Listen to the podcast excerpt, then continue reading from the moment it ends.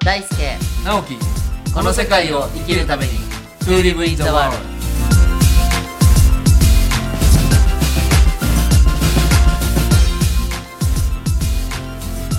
大ちゃんこんにちはこんにちは、なおきさん。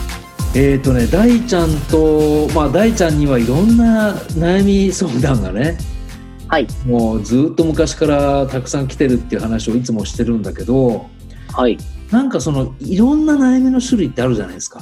ありますね。ね、恋人とのことだったり家族のことだったり会社のことだったりうん、でこれねちょっと間違ったら言ってほしいんですけど、まあ、いろんな理由があったとしてもはい、自分の中でこう比較すしてしまうみたいなことが結構その理由になってることが多いんじゃないかなと僕は思うんですけどうん、比較してしまうっていうのが根本的にねあるとそれがうん、いろんなやっぱり不平不満にこうどんどんどんどん成長していくんじゃないかと思ってその今日はちょっと比較っていうことをね大ちゃんに聞いてみたいなと思って。なるほど。うん深いですね、また。うん。だからなんかでもいろんな国、まあ今のね、いろんな騒動を見てても、いろんな国の人のいろんなニュースを見てても、うん、なんかそれって結局比較じゃないのっていうのがなんかすごく多い気がするんですよね。うん、うん、うん、うん。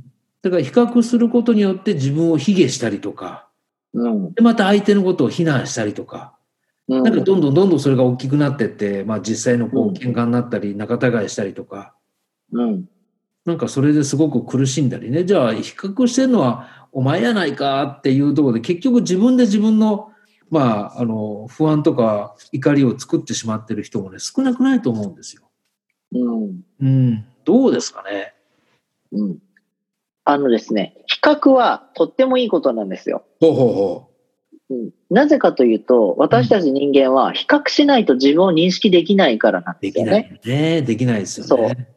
例えば、直樹さんは背が高い、うん大輔は背が低い、うん。直樹さんはえー50代、うん大輔は30代っていうこう比較をしないと、はいあの人は走るのが速いとか、うん私は歩くのがゆっくりだとか、はい比較をして自分を知っていくので、んもうね、生きてる上で絶対比較をするんですよ。なるほど、なるほど。ただし、うん。比較はいいんだけど、なぜ比較で困るかっていうとね、優劣をつけるっていうのがセットでひっついちゃってくるからなんだよね。ね。うん。例えば、直樹さんは背が高い。うん。 170以上ある。大好き160ちょっとしかない。うんなんでわしは背が低いんだって言った瞬間に、比較じゃなくて優劣なんですよ。そうでしょそこだよね。そこです。それで、どう優劣がなぜ生まれるかっていうとね、結局自尊心なんですよ。はあ、はいはい。自分を尊い存在だと思ってる人は、人のことも責めないし、自分のことも責めないんですそよ。うですね。そうですね。なんだけど、自分なんてって思って自分を尊敬できない人、自分の尊厳を確し確しなんで確信できてない人は、比較イコール、優劣イコール、ジャッジっていう風になってしまうので、はい。実は比較の本質はね、自尊心っていう風に私は思ってるんですよね。ああ、なるほど。うん。それを持つためにはどうしたらいいんだろうね。 うーんと、まあ、毎度ですけど、幼少期の無条件の愛なん ですよ。結局。いや、この間もね、あの、数回前もそういう話が出てきて、僕もそれそうをなんで納すよね得してるんだけど、やっぱりその幼少期のことがきちんと向き合えない人もいるでしょうん、まあしね、いるよ ね。それがもう無意識に入り込んでしまって、そうですよね。うん、その幼少期のことが結局あの自尊心を傷つけてるっていうことにイコールにならない人もいるかもしれないじゃない。うん。うん、それはもうどうしたらいいんですかね。うんとね、素直に今目の前にある愛をね、コツコツ受け取っていくことですよね。いやそのコツコツってのは大事ですよね。コツコツ大事。だってすごいな何十年って積み上げて、ずれて積み上げてきたものを、あの、一個ずつまたね、コツコツコツコツ新しく受け取っていくっていうのって、やっぱり忍耐がいりますよね。そうですよね。途中で疑いたくなっちゃうし、えー本当とか、嘘じゃない、騙すんじゃない、どうせ離れるんでしょ、傷つけるんでしょって、やっぱり脳みそは思っちゃうので、うん。だからわしとかはすごいラッキーで、うん。なんか、じゃあか仮にね、例えばじゃあ、直樹さんがわしを傷つける出来事が起きたとしても、はい。直樹さんはそんなつもりじゃないでしょって思えるんですよ。うんうん。まず信頼ね。関係があるから。うん。うん、でそういう人間関係がわしは周りにたくさんあるから、うん。仮に比較したりとか、何かこう優劣をつけてしまって、自分があーっと思っても、あ、そんなつもりは相手にはないでしょって、うん。どっかでちゃんと思えるんですよね。うん。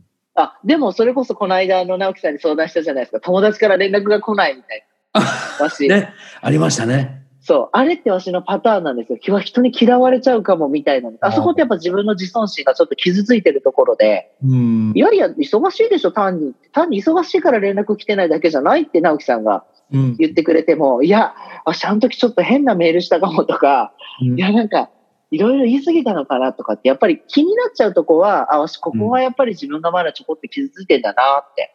まあ、で、実蓋際開けてね、みたら、実際全然そんなね理由じゃなかったですもんねな。かったんですよね。ねなるほど。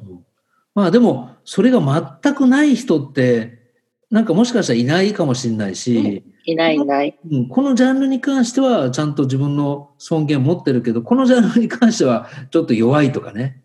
うん多分いろんな状況によってそれぞれやっぱり自尊心の持ち方って変わってくるかもしれないし、そうですね。うん、でもちゃんとその自分の今大ちゃんが話してくれたみたいにちゃんと自分はいやここわし弱いんやっていうとこが分かるようになればいいよね自分で。そうですね。うん、それを自分分かを、る、うん、どうぞ。それを分かるためにはなんかどういうこう段階っていうかね。うん。うんまあ、わしの場合はね、やっぱいっぱい傷ついてきたんですよ、ちゃんと。なるほど。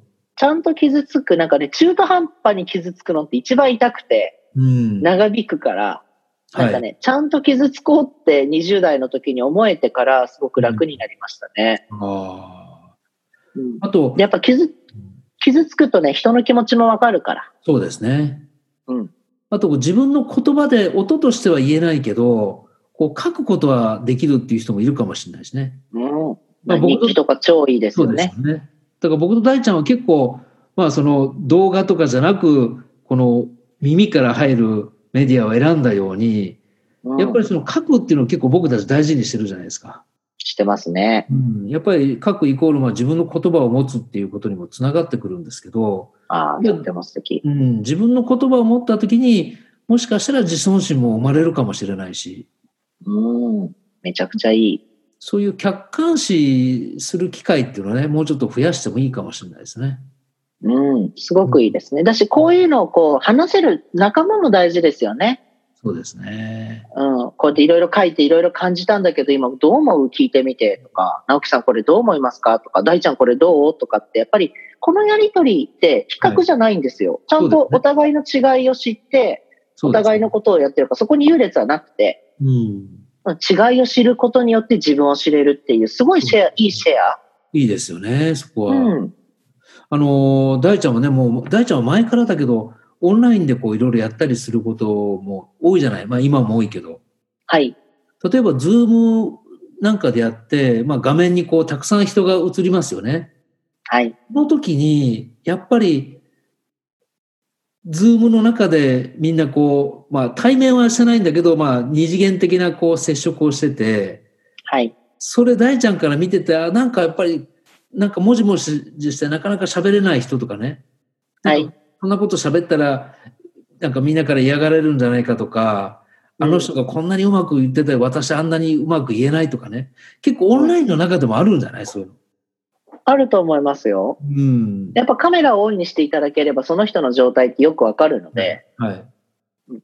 逆にでもねあそういのうことが話題になったことってないの大ちゃんのオンラインの中で。いやー、どうですかね。なんか、まあでもね、これ面白いんですけど、次当たると思ったっていう人が増えるんですよ。へえ。あ、次十何人とか二十何人で、はいじゃあ次の人シェアしてくださいって言って、じゃあ私 A さんがやったら、じゃあ B さんとか B さんが次 C さんって指名するんですけど、はいなんか次当たるって思ってましたっていうのはすっごい増えてて、それなんだろうね。なんでかっていうと多分ね、リ今も今日も初めてズームで収録してますけどね、間の取り方がちょっと違うんですよ。やっぱりオフラインとオンラインって。違うね。そう。やっぱり多少のタイムラグと、あとはね、は今相手の呼吸がこう、混ざってしまう時とかってあるじゃないですか。うん。これって逆にすごくいいトレーニングになるなって私思ってるんですよなね。るほど。あ、それは今聞いてて、僕、なるほどと思った。確うかん、にね。うん。うんうんだから、この間の取り方がちょっと変わるだけで、もしかして相手を尊重しようっていう気もすごく増えるし、は聞い。こうっていう気もすごく出てくるので、はい。逆にね、オンラインで直感が冴える人とか、うんなんかね、場の流れ読める人増えるんじゃないか説がわしの中で、今ね、あー検証中なんですよ。あ、ちょっとね、その話ついでにね、今日のそのテーマとはちょっとそれちゃうかもしれないけど、はい。あの、今オンラインでこう、日常人と接触する人多いじゃないですか。はい。でも対面と違ってこう、身体的な、なんていうか、接触というか、うん。いつも僕と大ちゃんだったらマイク一本で、比較うん的近距離でね、うんあ目の前に大ちゃんがいるってことを身体的に感じながら、はい。収録しますけど、その身体的に感じるってことが、オンラインだともうほぼないでしょうん。それの場合って、まあ、コミュニケーション、まあ、例えば身体的なものがもう一つのコミュニケーション言語だとしたら、はい。言語が一個なくなるわけじゃないですか。いいですね。それ、な何がそれをこう埋めていくんだろうね。あの、どれかが研ぎ澄まされます。ああ。目が見えない人はやっぱり耳がすごい発達したり、鼻がすごい発達したりとか、うん、味がわからない人は目で見てすごく味をイメージできたりとかするので、うん。はい。どれかがすごく上がるんですよ。ああ。で、私の中でオンラインはもしかしたら直感的な第六感と呼ばれるようなものが、すごいもしかしたら発達していく可能性が無意識にあるなって思いうんやですよあね。りますね。うん。いや、今ね、またちょっと今、大ちゃんの言葉を受けてね、はい。今ちょっとそのヘレン・ケラーのことを調べて、はいあある理由があってね、ちょっとヘレン・ケラーのことを調べてるんですよ。で、ヘレン・ケラーって目も見えないし、耳も聞こえないし、うん。言葉も喋れなくても、まあ、一般的に言うとこう三重苦うん。の人って思われてますけど、でもヘレン・ケラーってものすごい存在感で、そこにいたわけですよね。はい。もう後世もう長ずっとこう誰もがあヘレン・ケラーって知ってるような存在でも実際は目も不自由だ耳も口も言葉も発することができないのにヘレン・ケラーの存在っていうのがいまだにこうあるわけですよね。うん。その時って今僕は大ちゃんに言ったみたいにフィジカルな身体的なコミュニケーションがなくなってこのオンラインの中でのじゃあ共通言語って何かって言った時にヘレン・ケラーの場合言語なんてないわけじゃないですか。うん。だけどきちんとみんなと共有感を持てたっていうのも一つちょっとまあ今聞いてて僕の中での課題っていうかねうん。面白いですね。考察が深くなりそう。いやーそれは本当に人は死んだ後どうなるのかっていうその霊的な話じゃなくてその人の肉体がなくなってもでもそその人がいた感覚って間違いなく残りますよね。あ、全然残りますよ。そうだからそこにもつながってくるかもしれないしさっき大ちゃんが言ったこのオンラインでの面白い可能性っていうかねなはんいかそこにもこうちょっとつながるっていうかね。うん。うん。ありますあります。おじいちゃんの話はしましたっけあ何でしたっけ今日去年、わしのおじいちゃんが亡くなった話。あ、えっ、と、亡くなった話は聞いたけど、今から言ってくれることを聞いたかどうかちょっとわかんないな。あ、そうですか。あの、まあ、去年おじいちゃんが亡くなって、はい。まあ、おじいちゃんのとこに帰っていたんですよ。で、おじいちゃんの、まあ、亡くなった遺体を見たときにね、はい。え、全然じいちゃんまだいるじゃんって感じたんですよ。あ、聞いた聞いた。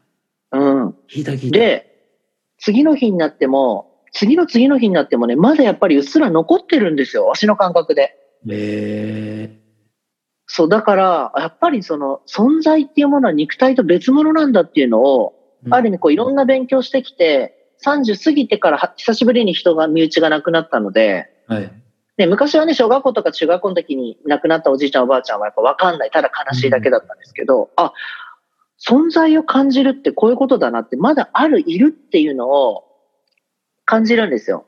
うん、なるほど。うんなんか、ふとした時も、私も普通に仕事しててもね、あ、なんか今多分直樹さん私のこと思ったなとか、それこそくしゃみ出るとか言うじゃないですか。はいなんか噂されるととか。はい。ああいう感覚って多分ね、どんどんこう発達していくんじゃないかなって思いますね。確かにオンラインがもっと普及して、もっともっと当たり前になってくると、うん。その人が目の前にいなくても、そうです。なんか感じるものがね、うん。要はフィジカルな感身体的な感覚がないだけに、別のなんか余韻みたいなものが残るのかもしれないね。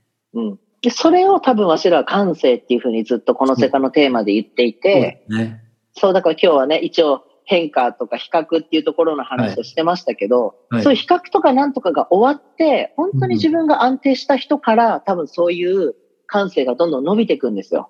あーでもまだ比較がどうだとか私なんてとか言ってる人は、せっか、くそういういろんな感性が広がっていくチャンスが来てるのに、うんま、だ旧時代の、なんかまだ準備運動に自分の時間とエネルギーを取られちゃってるから、うんせっかくこんだけ世界が変化していろんな感性が広がる時だからこそ、はい。もう私は自分の癒しって言い方を言ってるんですけど、自分の癒しを早く終えて、うん7つの習慣で言うと、私的成功を早く終えて、はい。公的成功とか、ナクさんで言うとその集合無意識っていうものはにいつながって生きるっていう感性で、この世界を皆さんと生きていきたいですね。そうだね。でもね、うん今日初めて二人でね、このズームで収録してますけど、はないん。か目の前に横にいる時以上に、うなんんか。大ちゃんの発するものをね、感じようとしてる僕がいましたよ。そう、だから、あんまり普段話脱線したことないんですよ、きっと。ないないない、あんま り。いつもワンテーマで、そのテーマに基本沿っていくのが、今日はすっごい広がってるから、これもやっぱオンラインの面白いかもしれない面白さ。そううでんすね。あそういう視点でオンラインの使い方なんかもみんなもっと広げてくれるとね、はい。なんかもっと面白いあの余韻が楽しめるかもしれないですね。はい。そうですね。いやいや、今日はもういろんなところまで話が広がって、 はい。まあでもね、あの元のテーマは今日は比較をやめるというテーマなので、まはたいぜひあの何回もね、この音源音源を聞いてほしいですよね。はい。ぜひぜひ、感想もお待ちしてます。はい、じゃあまた大ちゃんよろしくお願いします。はい。今日もありがとうございました。ありがとうございました。